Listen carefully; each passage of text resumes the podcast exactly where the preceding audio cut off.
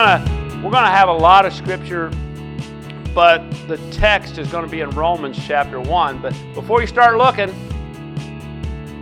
this is God's word for me today. The title of my message this morning is Without Excuses, or Excuse. Without Excuse. And, and as I was thinking about this, um, very early in the scripture, way back in Genesis, there was a man and a woman in the Garden of Eden. And Adam and Eve were put in the Garden of Eden, and God said, Man, look at this place. It's awesome. It's all yours. Now, my wife and I have talked about how, you know, our dream would be to own a piece of property out somewhere where we could have a pond and Lamont could come over and fish in my pond as long as he didn't catch all my fish. But but he's been good to me, so he he let. But anyway, and you know the perfect scenario, we could we could actually have a house for each one of our kids on this big property, and you know it'd just be this perfect scenario, right? Well, my kids don't think it would be so perfect, but but my, Lisa and I kind of think that'd be great. But anyway, um, so God put Adam and Eve in this perfect place. He gave them everything they could ever want, right? all the food, all everything they could ever want, except he said, don't eat of that one tree. And so we know the story and blah blah blah. So so all of a sudden, God comes down to walk with Adam like he does er, all the time. And God comes down and, and Adam is not in his normal place. God says, Adam, where are you? And he says, I'm over here. He's, he says, Well, why are you hiding? Well, because I'm naked. And God says, Who told you you were naked? Did you eat of that tree? Well, the first excuse, my wife, the woman you gave me, she always gets the blame. That woman that you gave me gave me and I ate. And she says, Well, that serpent, he beguiled me, or he tricked me, or he, and I ate. So right off, we see the excuses start. And God just said, Oh, I understand. Yeah, I, I understand now. It's totally. No, God says, Well, because of that. So the excuse is the point I'm getting at this morning. The excuse was not acceptable to God. Now, any of you that have kids, or any of you women that have husbands, you've heard all the excuses. We used to have a guy at work and he was late quite often. And we just always thought, couldn't wait to hear the latest excuse. One time he got up too early.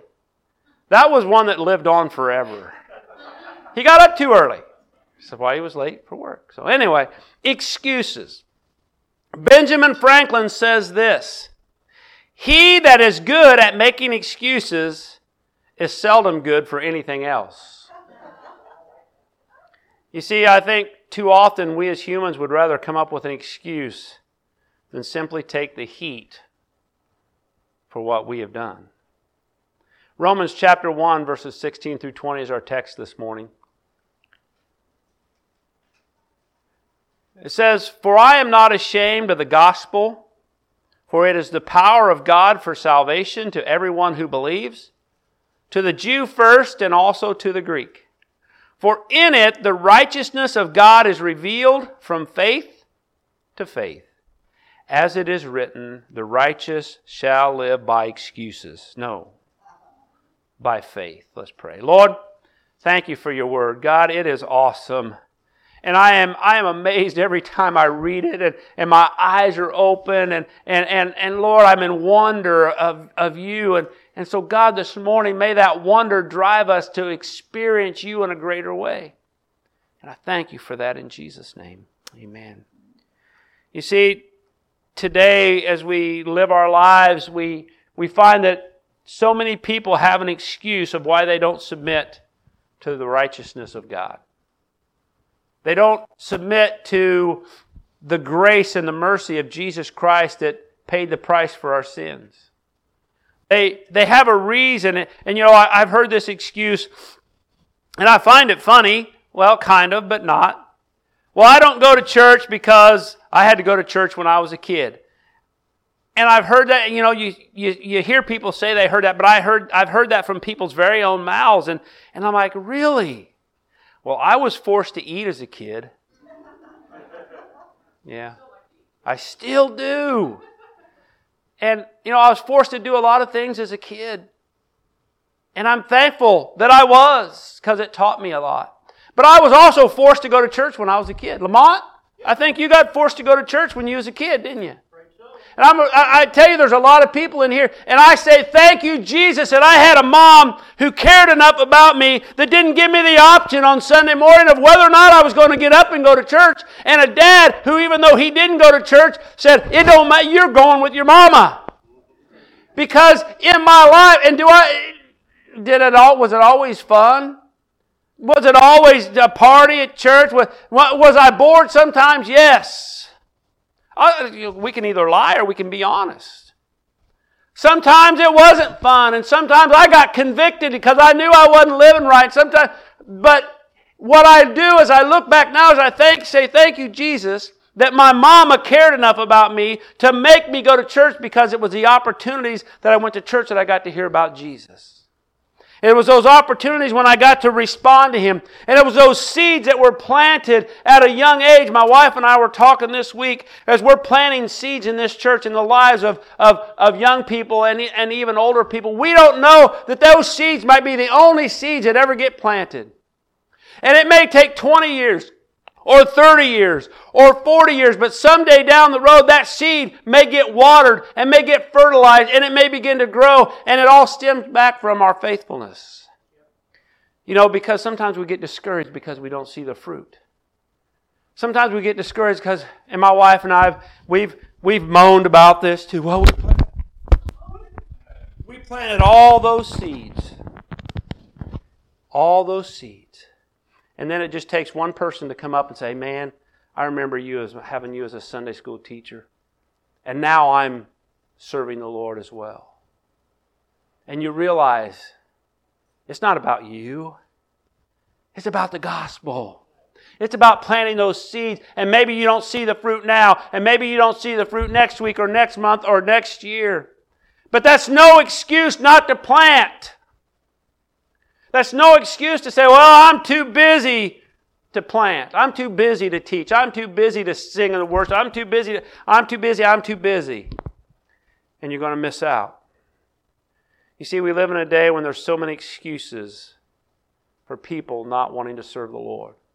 And not and I'm not talking about just calling themselves Christians. I'm talking about really serving the Lord and submitting to His plan and submitting to His purpose. Well, you don't know what it was like when I was a kid. I got, I was, you know, I was abused. I, I'm not making light of that at all because I know that that happens and it's the saddest thing I can ever imagine. But it's still no excuse for not giving it to Him because if you can give it to Him, He wants to take that pain and He wants to use it for His glory and to help each one of us. You see, there's no, will be no acceptable excuse when you stand before God. There will be nothing that you can say that will change what has transpired. Because the Bible teaches us either your name's in the book or it isn't. And you will not stand before God on that day and get Him to change it because it's already taken care of. So this morning, I want to go through some things that will help us to realize that we will have no excuse when we stand before God. The first thing is creation itself. Is there anything more beautiful than that sunset at night? You're driving down the road. We were coming home from Quincy the other night, and it's just the whole skyline, not a cloud in the sky, just beautiful orange out in the distance. It's just beautiful. And you get up in the morning and you see that beautiful sunrise and you see the stars at night, and even the storm, the thunder, and the lightning. It all points to the, the Creator God that we can't deny. I believe that the Bible teaches us that there are those who deny it, but they are foolish in denying that there's a God. Psalm chapter 19, verses 1 through 4. The heavens declare the glory of God, and the sky above proclaims his handiwork. Day to day pours out speech, and night to night reveals knowledge.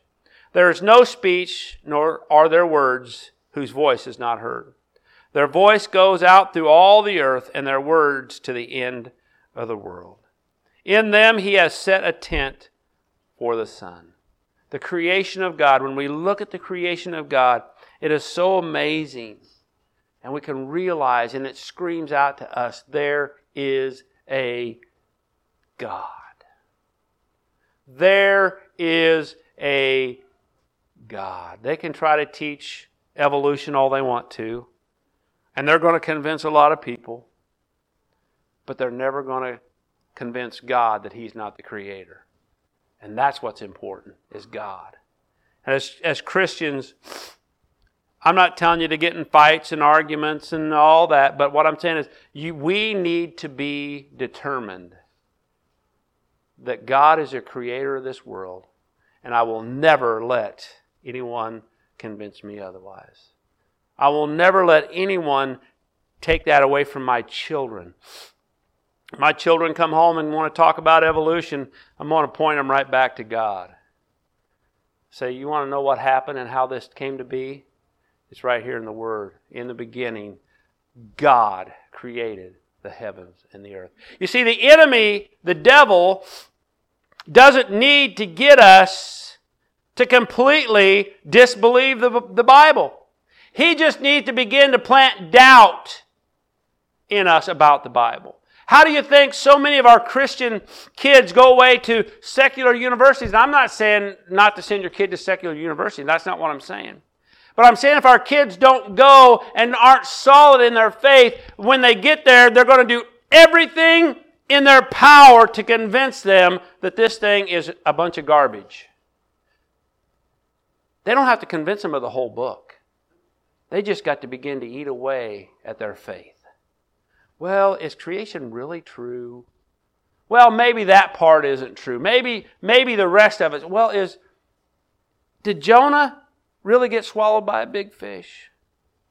Did, was there really a flood? All they need to do is begin to plant doubt. We need to stand on this. I believe Jonah got swallowed by a big fish. It may have been a whale, it may have been a big fish, I don't know. But it was big enough to swallow a man. It was big enough for him to live in there for three days. I believe that there was a flood. I, I just recently read that uh, again and over. And I, I was telling Lisa last night, you know, as you read back through the Bible, you, you, you put, every time you do it, you put more pieces together. That's why I encourage you to just read as much as you can. Just love reading the Word. But, but I believe that the Bible is true. And the devil doesn't have to get us to not believe the whole thing. He just needs to plant doubt. And creation is one area where he wants to plant doubt. We need to look around us and see what God has created and trust in him. Another thing that points to God and, and that we can have no excuses is God has built within each one of us passions. We, you know, I know who I am. God has, has shown me who I am. And God has, has, has helped me to understand the plan and the purpose that He has for me. He has helped me with my, my belief system. And He has helped me with my attitudes. Uh, he sometimes He has to help me a lot. but, you know, um, and, and understanding that as a Christian, that He has a plan and a purpose, and, and the Holy Spirit, as He leads me, helped me to understand that. And the things God has led me in, and the things that God has helped me with. And, and then, then I think about, you know, um, different groups of people and how they have, they have, they, they come together. Like people tend to come together, right? When I go to a, a, a work thing, I've talked about before, there's a group of Christians that I work with. So where do I want to find myself when I go? In that same little group. Because I, I know the conversations, what they're going to be like. A lot of times they're about church. I know what things are going to be, happen and take place. But, but people with, with the same types of belief systems are going to come together. We, we desire freedom, but the kind of freedom that we need can only be found by knowing the truth of Christ.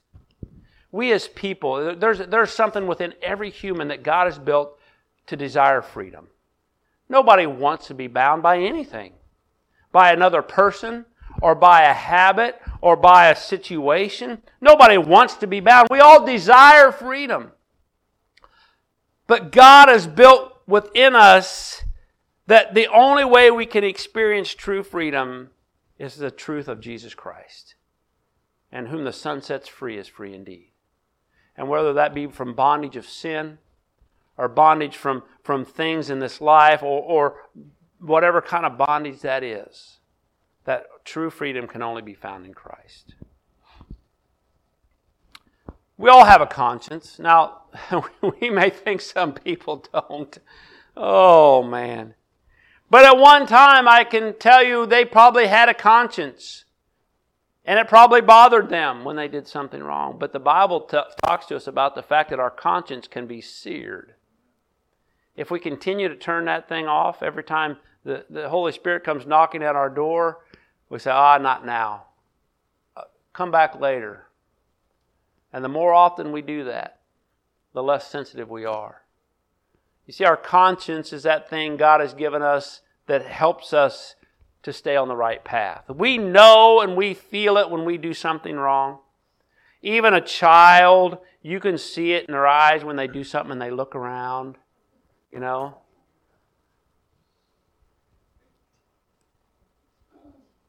We, uh, we see and we understand our sinfulness because of our conscience and the Holy Spirit leading our conscience.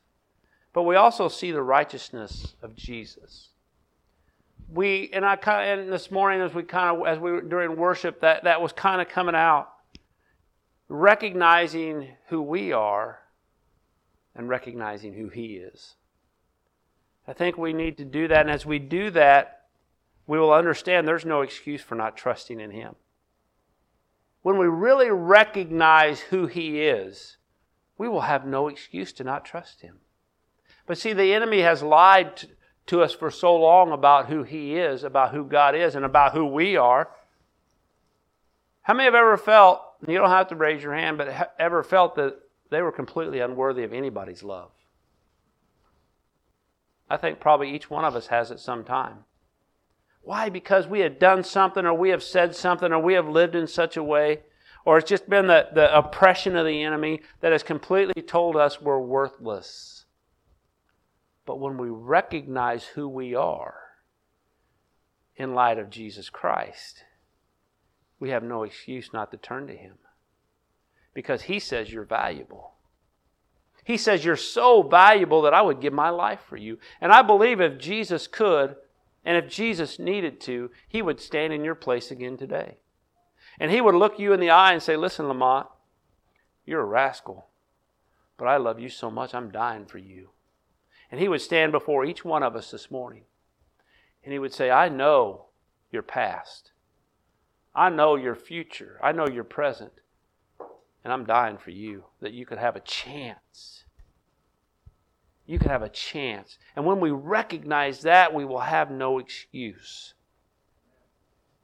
Romans chapter 2, verses 14 through 16 says this For when Gentiles who do not have the law by nature do what the law requires, they are a law to themselves, even though they do not have the law. They show that the work of the law is written on their hearts, while their conscience also bears witness, and their conflicting thoughts accuse or even excuse them on that day when, according to my gospel, God judges the secrets of men by Christ Jesus. See, even those who aren't saved have some sort of conscience when they know they've done something wrong. They know they may not submit to Him and ask for forgiveness, but even those who don't know Jesus know when they've done something wrong. So, how much more we as Christians recognize that the Holy Spirit is constantly, constantly trying to keep us where we ought to be by knocking on our heart we call that our conscience, speaking to us and saying, Listen, I've got a better plan for you than that. I've got a better way for you to act than that. I've got way more for you than that if you will just follow my leading. Another thing that helps us to understand that we will have no excuse, we find in Romans chapter 6, verse 23 For the wages of sin is death, but the free gift of God is eternal life in Christ Jesus our Lord. The free gift. You see, the Bible is very clear. In Romans, we have several scripture, and we call them Romans Road because it's a path that leads to Christ. And here in this part of that, it tells us, For the wages of sin is death, but the free gift of God is eternal life. When we stand before God, we will not be able to say, Well, I, there was no way for me. It's just the way it was. But God will say, I gave you the gift of eternal life, and you refused to take it. You know, we go to a birthday party for one of the grandkids, and it's kind of hard to keep all the other grandkids out of the gifts. You know, they all want to open presents. And not only do they want to open them, but it seems like as soon as one is open, it walks off somehow with one of the other. And that's not their gift. But when those gifts are open, they usually get touched and handled and played with, right? And how sad, have you ever given somebody a gift and they open it up and they look at it and they're like, thank you. Next. I've done that before. I'm not a great gift giver. Flowers is usually a pretty good thing, though. But anyway, God says, listen, I have given you a free gift. You just need to take it and open it and use it. So you're not going to be able to stand before God and say, well, I didn't ever get it. I never got the opportunity. He's going to say, but I gave you the free gift.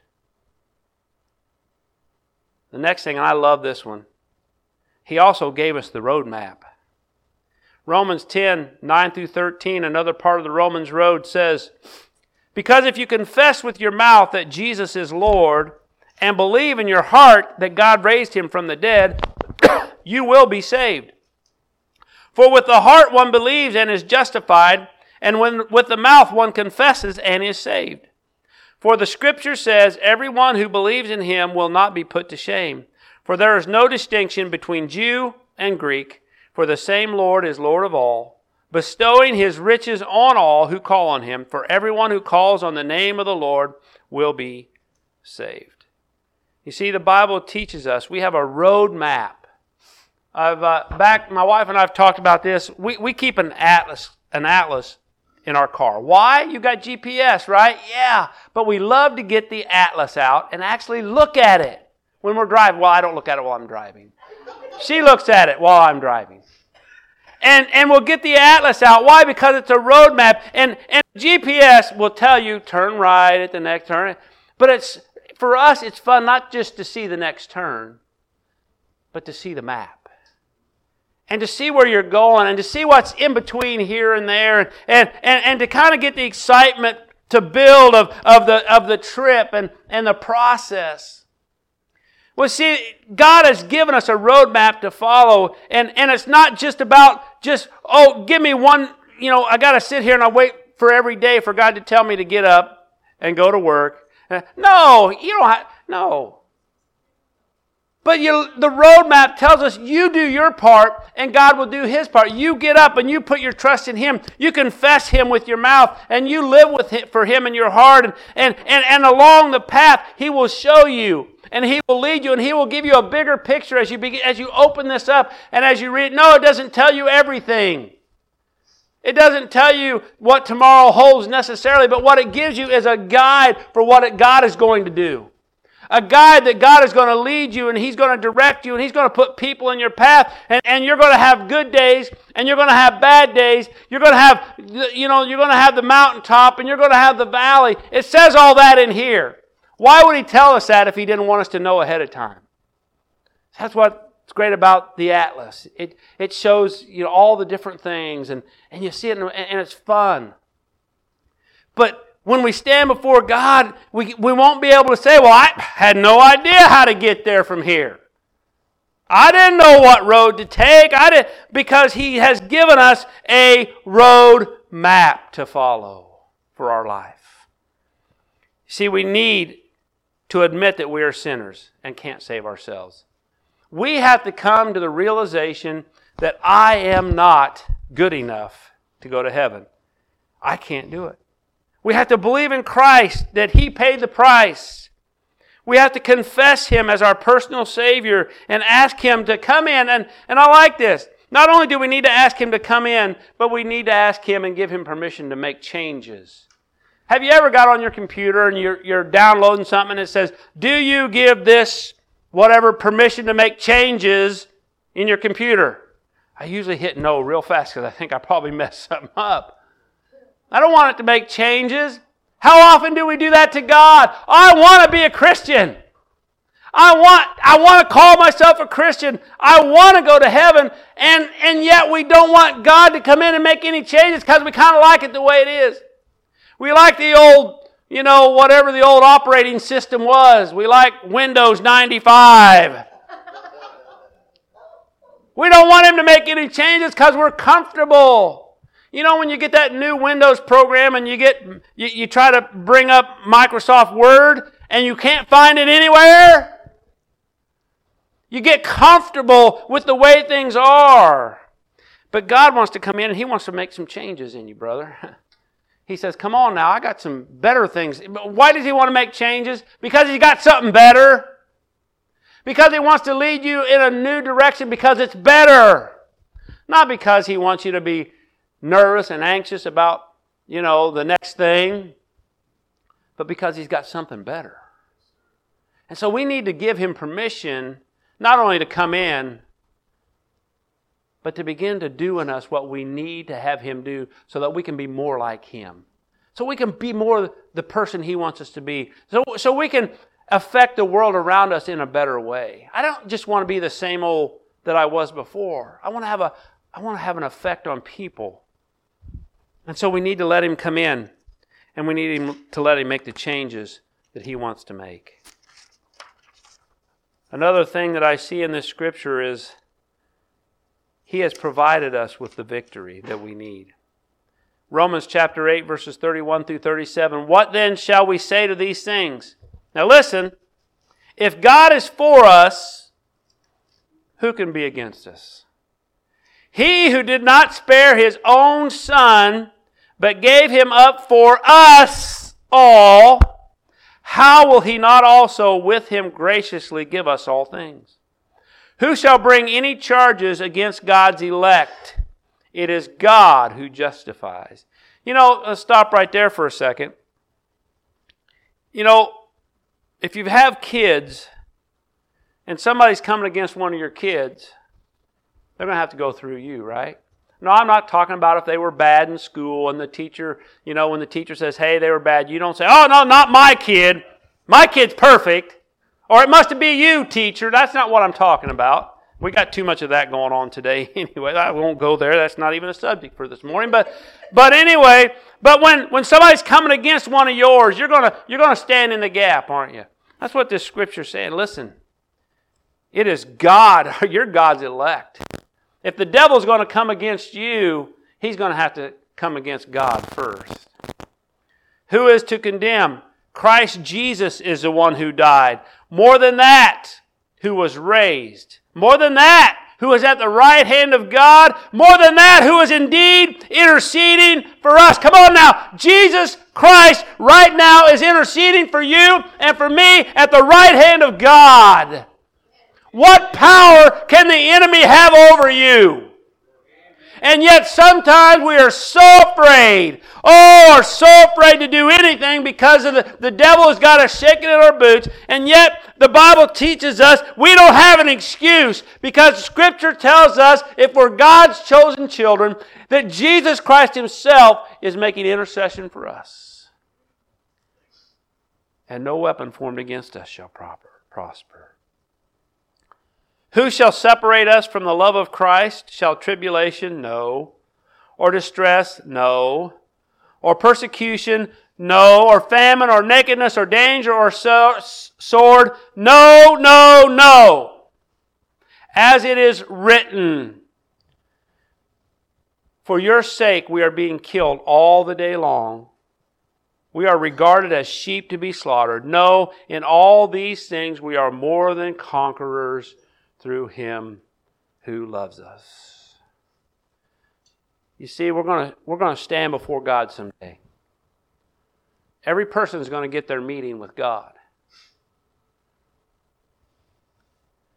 The excuse, well, I just couldn't get the victory. You don't have to get the victory. He's got the victory. Stand in it. Walk in it. Live in it. Put your faith in the Christ who has already won.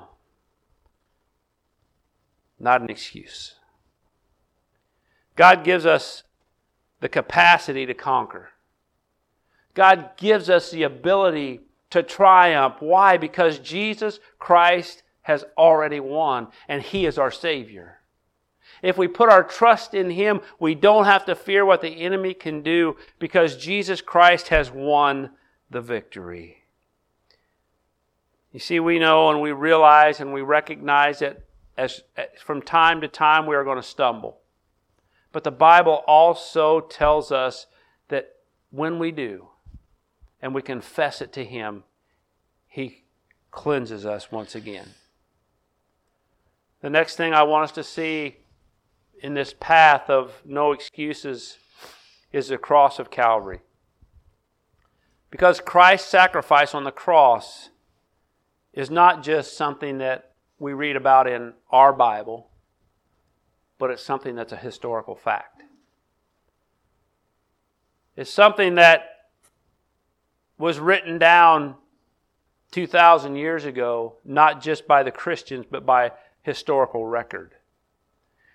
You see, as we think about that event, and, and I want you to understand in your life and in mine, that event is the most important event of all time. I believe that in our lives, the most important decision we will ever make is not who we will marry or where we will work. Those are big decisions. I made a good one. I think most of you did too. But the most important decision we will ever make is to trust Jesus Christ with our salvation, to give our lives to Him, because everything else is going to burn away. Every other decision that we make in this life will, if it's not in, in the avenue of Christ, will be gone. My wife and I talk about this a lot. We, we'd love to spend eternity as husband and wife, but I, I don't see that in Scripture. It says we will be known as we were known. But it also says there will be no marriage or giving in marriage and blah, blah, blah. So we might just have to be content that I know she's a beautiful gal and I knew her from somewhere. And she'd know me as this handsome prince, you know, but I don't know. I don't know. But what I do know, what I do know, is that because of the cross of Calvary, I can live forever because of what Jesus Christ did, every person on this earth has the opportunity to live forever. And I will not be able to stand on that day and say, well, there was just no way. God will just simply say, well, my son paid for it, and you didn't live in it. 2 Corinthians chapter 5 verse 21 says this, "For our sake he made him to be sin who knew no sin." so that in him we might become the righteousness of God. He took all of our sin. He didn't, he didn't become a sinner. There's some bad theology there. He never became a sinner, but he took on all of our sin so that we didn't have to bear it, so that we didn't have to die in it so that we didn't have to go to eternity in hell because of it. So we will have no excuse when we stand before Him because the cross of Calvary paid the price. Jesus took on Himself all the sin of the world, both the past, the present, and the future, at that moment, so that those who would trust in Him he would be their sin bearer. And he would take that sin to the cross. And, and the wrath of God, can you imagine the wrath of God for sin was poured out on his own son? The wrath of God for your sin and my sin was poured out on the Son of God. I don't know how many of you have saw the Passion of the Christ, whether you have or whether you haven't. It's a bloody, gory, beastly scene. But if you can bear to watch it, you can see what the wrath of God for sin looks like. And you can realize that the innocent took on the punishment for the guilty. The innocent took on the punishment for you and I so that we will have no excuse when we stand before God. The price has been paid.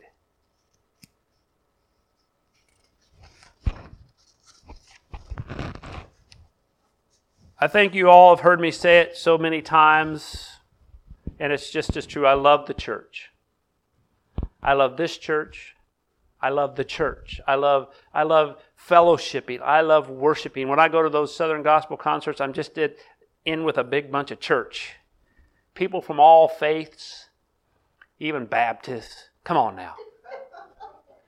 And Catholics, there's a lot of Catholics in them places. And Methodists, Usually some of them aren't as loud as some of the rest of us. They say, any, of the Catholics in there? And they're like, any Pentecostals in here? Woo! You know, at the last one we were at, I think my wife and I were among the very few, and, and the guy asked for Pentecostals, and of course we got Pentecostal, and he says, it don't take very many of them, does it? it didn't hurt my feelings a bit. They have fun. They, we're all just a church worshiping the Lord. I love being in that atmosphere. I love being able to go to someplace where people don't care about what church you came from. They just want to worship the Lord together.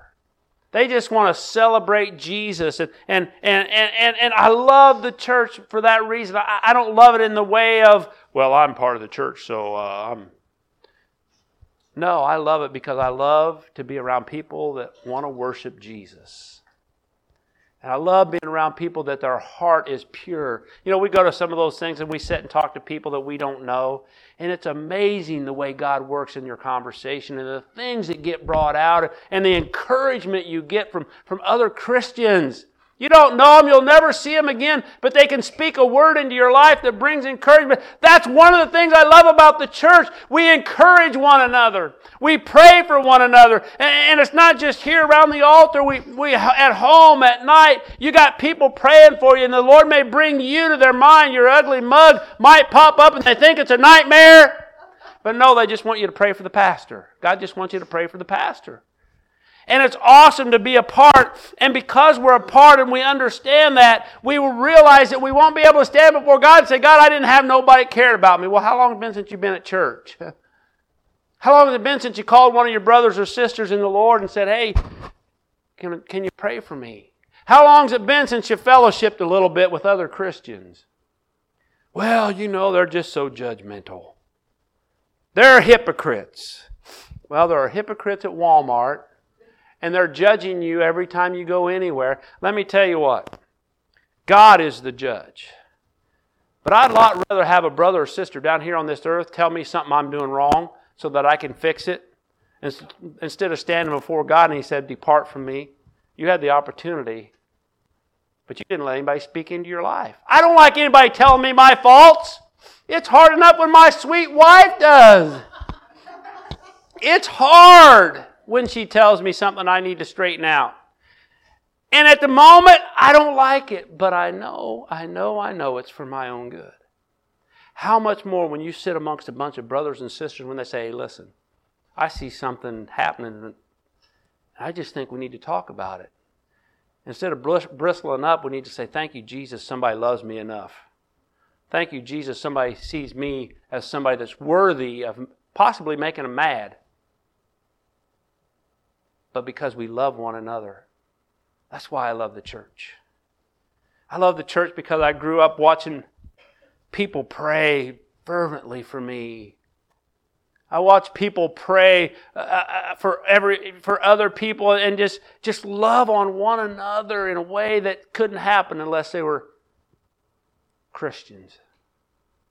And because of that, we won't have an excuse. Matthew 16, 18, and I tell you, you are Peter, and on this rock I will build my church, and the gates of hell shall not prevail against it.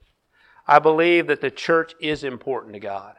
We are the bride of Christ. You see, the church has, has survived many attempts to wipe it out. Back in the early church, the Roman Emperor Nero tried to wipe it out. Other emperors tried to wipe it out. Other people tried to wipe it out. The Christian faith. But guess what? The scripture says the gates of hell. Jesus Christ told Peter, said, no matter what the world does, it won't defeat the church. Because the church is living an active part of Christ Himself. I'm going to end with this one God's authority. Ecclesiastes. I went out to visit my Aunt Marge this morning. She's not doing well. She's probably going to pass. So I went out there and I, I, I sat beside her, and her Bible's sitting there on the bed. I said, Well, Marge, what scripture do you like? And her daughter said, Ecclesiastes, and I was shocked. Ecclesiastes would not be the first book I would tell somebody to read. I'm just, just getting it out there. But they said she likes Ecclesiastes chapter 3, and guess, lo and behold, yes, her Bible was marked at Ecclesiastes chapter 3. And her daughter told me, she said, I tried to read it to her this morning, Terry, but I couldn't. So I picked it up. And wrapped up in Ecclesiastes chapter 3, it says there's a time to live and a time to die, a time to plant and a time to harvest. All kinds of just beautiful imagery. One of the most uplifting scriptures in Ecclesiastes is found right there.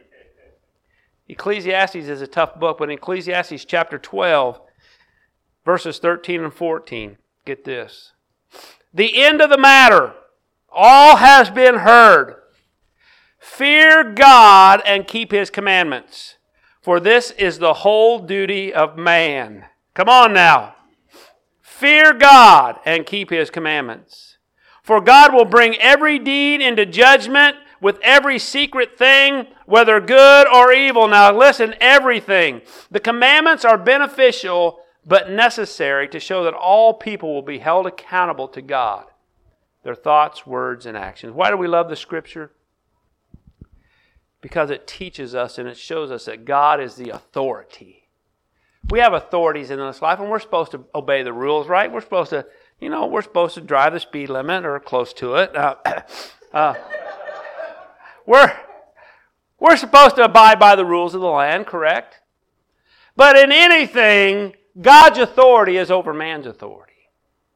And when it's written in the book, it's authoritative over no matter what rules and laws man wants to make, they will never come in authority over God's rules and God's laws. And God's rules and God's laws are there so that we as humans can find our way back to Him. As Solomon says here in Ecclesiastes, God's the final authority. It stops there. The pastor isn't the final authority. I'm not going to decide whether or not you make it into heaven. I'm not going to judge you on that day. God's the final authority. We will have no excuse because we can't blame our brother. We can't say, well, the pastor led me astray on that. I'm not perfect. But I hope if I say something that I shouldn't, that one of my awesome board members or one of my faithful church family will say, Pastor, you need to talk. We need to talk. Because I believe in that. But you won't be able to blame me on that day. Even if I did say something I shouldn't have, even if I did lead you down, you won't be able to blame me. God will. God will hold me accountable, but you won't. He will say, No, it's not about it's about you. Well, but God, this, this, and this. You know, I, I had a rough life. No, it's not about that. God will be the final authority. So this morning, and I don't know why this sermon, I don't, I don't know, but it, it flowed a lot with some of the things I, I've, I've that's been happening, but understanding that we need to take ownership of our relationship with Jesus. We need to take ownership of our faith. We need to take ownership of our eternity because God's the final authority and we will have no excuse. He's provided everything we need. He's provided everything we need to live a victorious Christian life and to see Him in eternity. But it's up to us to follow it. Bow your heads, if you will, this morning. Lord, I thank you for your Holy Spirit who leads in ways we don't understand. And so this morning, Lord, I believe that in this place, in this room, there are some that just needed to hear this message. And maybe we've been making excuses for why we haven't been living the way we should. Maybe we've been making excuses why we haven't been hanging out with the church folk, or maybe we've been making excuses why we haven't been able to do this and haven't done that and haven't served you the way we should for whatever reason. But this morning, Lord, we recognize there are no excuses. And we will stand before you without excuse. And so, Lord, if we need to make something right this morning, I pray that we would be able to do that before we leave. Lord, maybe there are even some in here this morning that haven't walked down Romans Road, haven't recognized their need of a Savior, haven't recognized you as a Savior, haven't asked you to forgive them of their sins. And Lord, if they're here this morning, I pray that today would be the day when they make that decision to follow you. And Lord, maybe here in this place this morning, there are some of us who recognize that we have been making excuses for not living up to the standard that you have called us to live up to. And we as well, Lord, this morning can make a decision and ask you to forgive us for that. And we can renew our trust in you and our walk with you and walk out of here, Lord, changed because of your Holy Spirit with your heads bowed and eyes closed this morning. And like I said before, our decision to follow Christ is the most important decision we will ever make. It's the only one that will follow us into eternity. So if you're here this morning and you would say, Pastor, I need to I need to give my life to Christ. I want it today. I want to ask Him to forgive me of my sin. And I want to put my faith in Him. And I want to serve Him. If that's you and you would like me to pray with you, I would just ask that you would raise your hand and I will be glad to pray with you. We can make that right this morning. Would there be one that would say, Pastor, that's me? But also this morning, if you fit into the other category, if you would say, Pastor, I've been making excuses and I'm tired of it. But this morning I'm coming clean with God. It's me. I need to come clean. It's my fault. I need to make it right. And I'm going to walk out of here today having made it right with Him. No more excuses. If that's you, I want you to raise your hand. I want to pray with you as we close this service. Yes. Yes, thank you for those hands. Thank you very much for your honesty this morning. Let's stand. Hallelujah. Hallelujah. I just want you to, to tell God all about it this morning. He already knows, but He is longing to hear it. Lord, this morning as we close this service, I thank you that your Holy Spirit has pointed us in the direction of you. I thank you, Lord, that your Holy Spirit has showed us in our life that we have been making excuses where we should have been trusting you. We are making excuses where we should have been following you. We are making excuses where we should have been living our life in accordance with your plan and your purpose. Lord, that, that you are now today, we are going to recognize that you are in control. And we give it to you, Lord. We say, I'm sorry, Lord. I repent for my attitude. I repent, Lord, for my excuses. And I recognize I am giving it to you today. And Lord, as I do that, I will walk out of here free. And I will walk out of here, Lord, allowing you to lead me down that path. And Lord, I thank you for those who raised their hand this morning and recognized their need to submit to you. Stop the excuses and start following your plan. And so, Lord, as we go today, go with us in all your glory and all your power. And we thank you for it in Jesus' name. Amen. God bless you guys.